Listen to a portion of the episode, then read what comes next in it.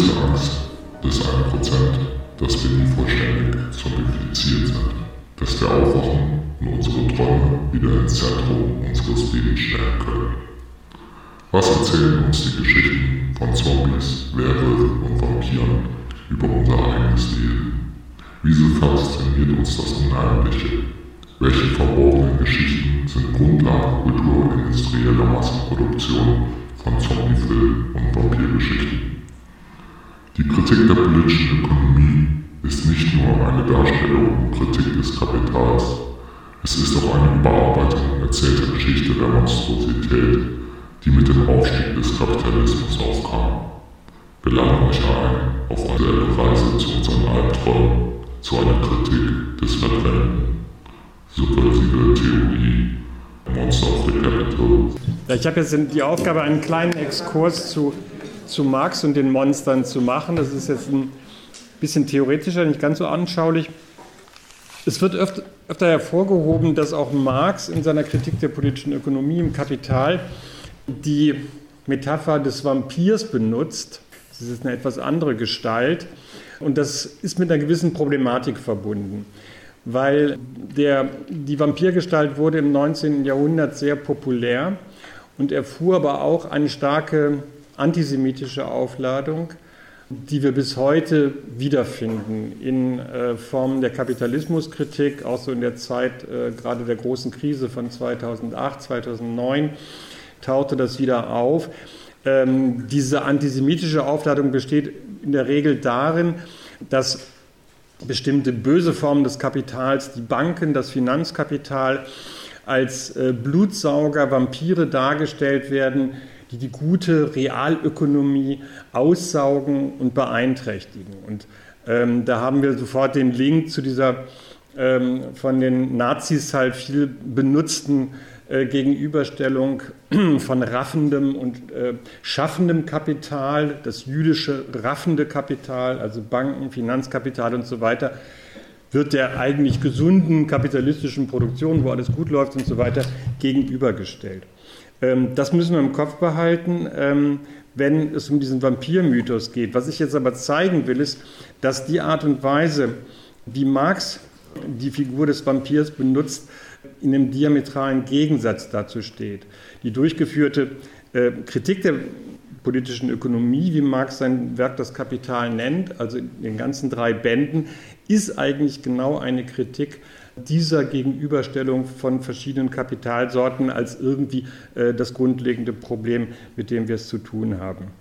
Tatsächlich verwendet Marx so, also verschiedene Bilder. Er sucht immer nach eindringlichen Bildern, mit denen er seine anspruchsvolle Theorie der Verdinglichung und Fetischisierung gesellschaftlicher Beziehungen veranschaulichen kann. Wo in den Mythen und Märchen, in den Fiktionen und Monstern der Weltliteratur lassen sich Bilder für die Verrücktheit der Verhältnisse finden, die er analytisch und theoretisch so präzise seziert. Aber was Marx mit dem Bild des Vampirs verdeutlichen will, ist gerade nicht diese antisemitisch aufgeladene Gegenüberstellung, also eine oberflächliche Kritik des Kapitalismus, sondern er will mit, diesem, äh, mit dieser Figur klarmachen, was das Kapital als solches ist und was insbesondere den Kampf um die Ausbeutung, den Klassenkampf im Produktionsprozess in unserer täglichen Arbeit in den Mittelpunkt stellen soll. In seinem Hauptwerk, das Kapital, Kritik der politischen Ökonomie, taucht der Begriff des Vampirs nur zweimal auf. Und zwar interessanterweise im achten Kapitel dieses Buchs, äh, in dem es um den für den Kapitalismus grundlegenden Kampf um die Länge des Arbeitstages geht, also um die Arbeitszeit, wie viel wir arbeiten, darum, wie viel Lebenszeit wir dem Kapital opfern müssen. Warum ist dieser Kampf so grundlegend? Es gibt ja auch viele andere Konflikte in dieser Gesellschaft. Für Marx beruht der Profit auf der Mehrarbeit für das Kapital. Was ist Mehrarbeit? Gut, in jeder Gesellschaft müssen wir eine bestimmte Zeit lang arbeiten, um unsere Bedürfnisse zu befriedigen. Wie viel das ist, hängt von der Entwicklung der Produktionsbedingungen ab, von der Technologie, von den Produktivkräften. Und in jeder Gesellschaft müssen wir auch darüber hinaus also mehr arbeiten, als für unser individuelles Leben notwendig ist, weil jede Gesellschaft muss auch Lebensmittel für Menschen bereitstellen, die nicht arbeiten können. Kinder, Alte, Kranke. Und vielleicht müssen wir auch mehr arbeiten, als wir jetzt aktuell benötigen, weil wir zukünftig andere Bedürfnisse entwickeln oder entwickeln wollen oder weil wir uns, das ist jetzt im Moment gerade sehr akut, auf kommende Katastrophen vorbereiten wollen ähm, und dafür bestimmte Ressourcen bereitstellen müssen. Mehrarbeit für das Kapital ist etwas ganz anderes. Und das ist der eigentliche Begriff der Mehrarbeit, wie Marx ihn im Kapital verwendet. Äh, das heißt, wir müssen länger arbeiten, als für die gesellschaftlichen Bedürfnisse notwendig ist, um die Grundlage für den Profit zu schaffen, um die Verwertung des Kapitals am Laufen zu halten. Das ist der grundlegende Begriff der Ausbeutung. Ausbeutung heißt schon immer, vermutlich seit naja, dem Neolithikum oder so, soweit man das Archäologen das irgendwie nachverfolgen können, also seit 20, 30 oder sogar 40.000 Jahren, hat es schon immer Ausbeutung gegeben. Das heißt, ein Teil der Gesellschaft oder der überwiegende Teil der Gesellschaft hat für eine kleine Schicht gearbeitet, die diese Arbeit ausgenutzt haben. In diesem allgemeinen Sinne können wir für Ausbeutung sprechen. Aber das Kapital, äh, die Mehrarbeit, die Ausbeutung im Kapitalismus ähm, hat besondere Züge, weil es nicht einfach nur darum geht, für andere Menschen, für eine Gruppe, nennen wir sie die Klasse der Reichen, die Klasse der Kapitalisten zu arbeiten, sondern diese Selbstverwertung des Werts hat nochmal eine andere Dimension. Aus der speist sich zwar der Reichtum der Reichen, der Kapitalisten, aber es ist eine eigene Sachlogik und das ist das, was Marx beschäftigt. Das heißt, ohne Mehrarbeit, und deswegen ist dieser Kampf um die Arbeitszeit so wichtig, würde es so etwas wie Kapital nicht geben, könnte es nicht geben. Einen sich scheinbar selbstverwertenden Wert. In seiner Analyse zeigt Marx, dass sich aus dieser Mehrarbeit sämtliche verschiedenen Formen des Profits speisen so unterschiedlich sie auch aussehen. Da gibt es die Rendite des industriellen Kapitals, es gibt die Gewinne des Kaufmannskapitals von Firmen wie Amazon und so weiter, nichts anderes tun als einkaufen und verkaufen, die Zinsen der Banken und der Finanzindustrie, die Pachteinnahmen des Landbesitzes oder auch die Mieteinnahmen unserer Hauseigentümer.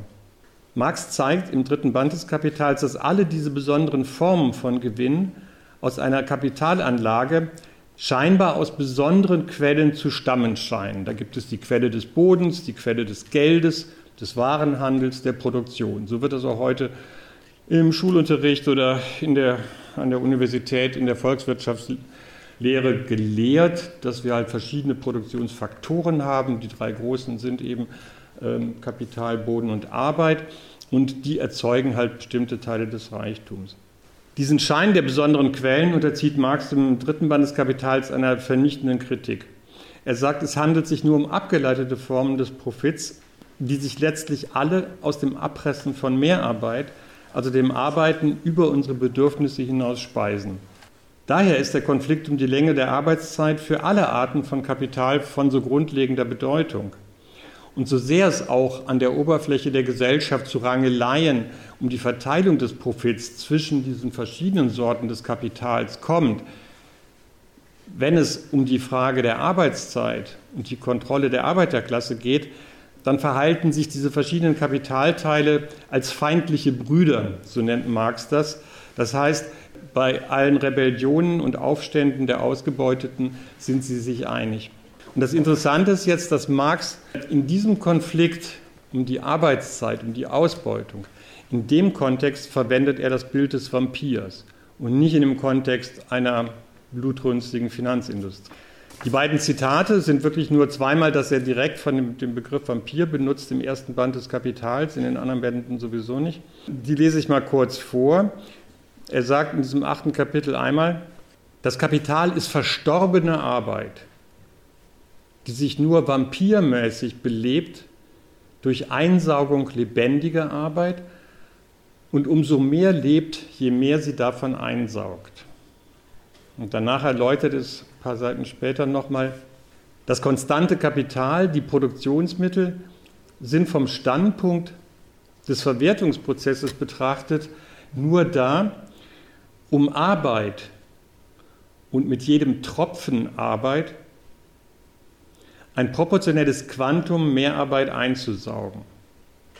Soweit Sie, die Produktionsmittel, das nicht tun, bildet ihre bloße Existenz einen negativen Verlust für den Kapitalisten, denn sie repräsentieren während der Zeit, wo sie brach liegen, nutzlosen Kapitalvorschuss.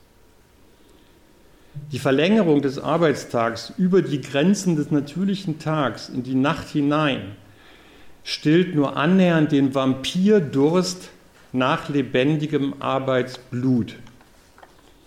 Arbeit während aller 24 Stunden des Tages anzueignen, ist daher der immanente Trieb der kapitalistischen Produktion. Es gibt in den Vorarbeiten gibt umfangreiche Manuskripte, aus denen später dann 1867 ähm, das Kapital entstanden ist. Und im Zeitraum etwa zehn Jahre vorher gibt es also ähm, einige tausend Seiten Manuskripte, wo Marx an diesem Buch gearbeitet hat. Und da taucht der Begriff Vampir nur an einer Stelle auf. In den Grundrissen, das ist etwa zehn Jahre vorher entstanden, ein, ein umfangreiches Manuskript, so eine Vorarbeit zum Kapital. Und dort das wird so ganz gerne gelesen, weil er dort auch noch philosophischer oder in einer philosophischeren Terminologie und oft etwas blumiger formuliert als später im Kapital. Deswegen spielt das bei der Interpretation seiner Theorie eine große Rolle. Aber er hat auch ähm, dann noch deutliche Änderungen vorgenommen. Aber es gibt da eine sehr schöne Stelle, wo er in einer äh, blumigeren Sprache auch dieses im, gleicher, im gleichen Sinne dieses Bild des Vampirs aufgreift. Ist jetzt ein bisschen schwieriger vielleicht zu verstehen. Im Kapital wird die Unvergänglichkeit des Werts gesetzt, indem es zwar sich inkarniert, sich, sich verkörpert, in den vergänglichen Waren ihre Gestalt annimmt, aber sie ebenso beständig wechselt abwechselt zwischen seiner ewigen Gestalt im Geld und seiner vergänglichen Gestalt in den Waren. Die Unvergänglichkeit wird gesetzt als dies Einzige, was sie sein kann. Vergänglichkeit, die vergeht. Prozess, Leben. Diese Fähigkeit erhält das Kapital aber nur, indem es als ein Vampir die lebendige Arbeit beständig als Seele einsaugt paar Seiten später sagt er nochmal äh, oder betont, dass das Kapital nur, Zitat, als prozessierendes, schöpferisches, seine Lebensseele aus der Arbeit saugendes Kapital existieren kann. Wie gesagt, nur an diesen drei Stellen spricht er explizit, benutzt er das Wort Vampir. Er appelliert aber an dieses Bild eigentlich durchgehend, weil er ständig, wenn es um die Abpressung und Aneignung von Mehrarbeit geht, Worte benutzt wie Aussaugen oder Auspumpen von Mehrarbeit aus den Körpern und Seelen der Arbeiterinnen. Oder in dem Zitat, was ich vorhin äh, vorgelesen habe, sprach er ja von den Tropfen der Arbeit. Ja, also das Bild Tropfen der Arbeit ist natürlich eine Assoziation, äh, wo lebendige Arbeit mit dem Blut äh, verbunden wird, mit dem Blut, das vom Vampir eingesaugt wird.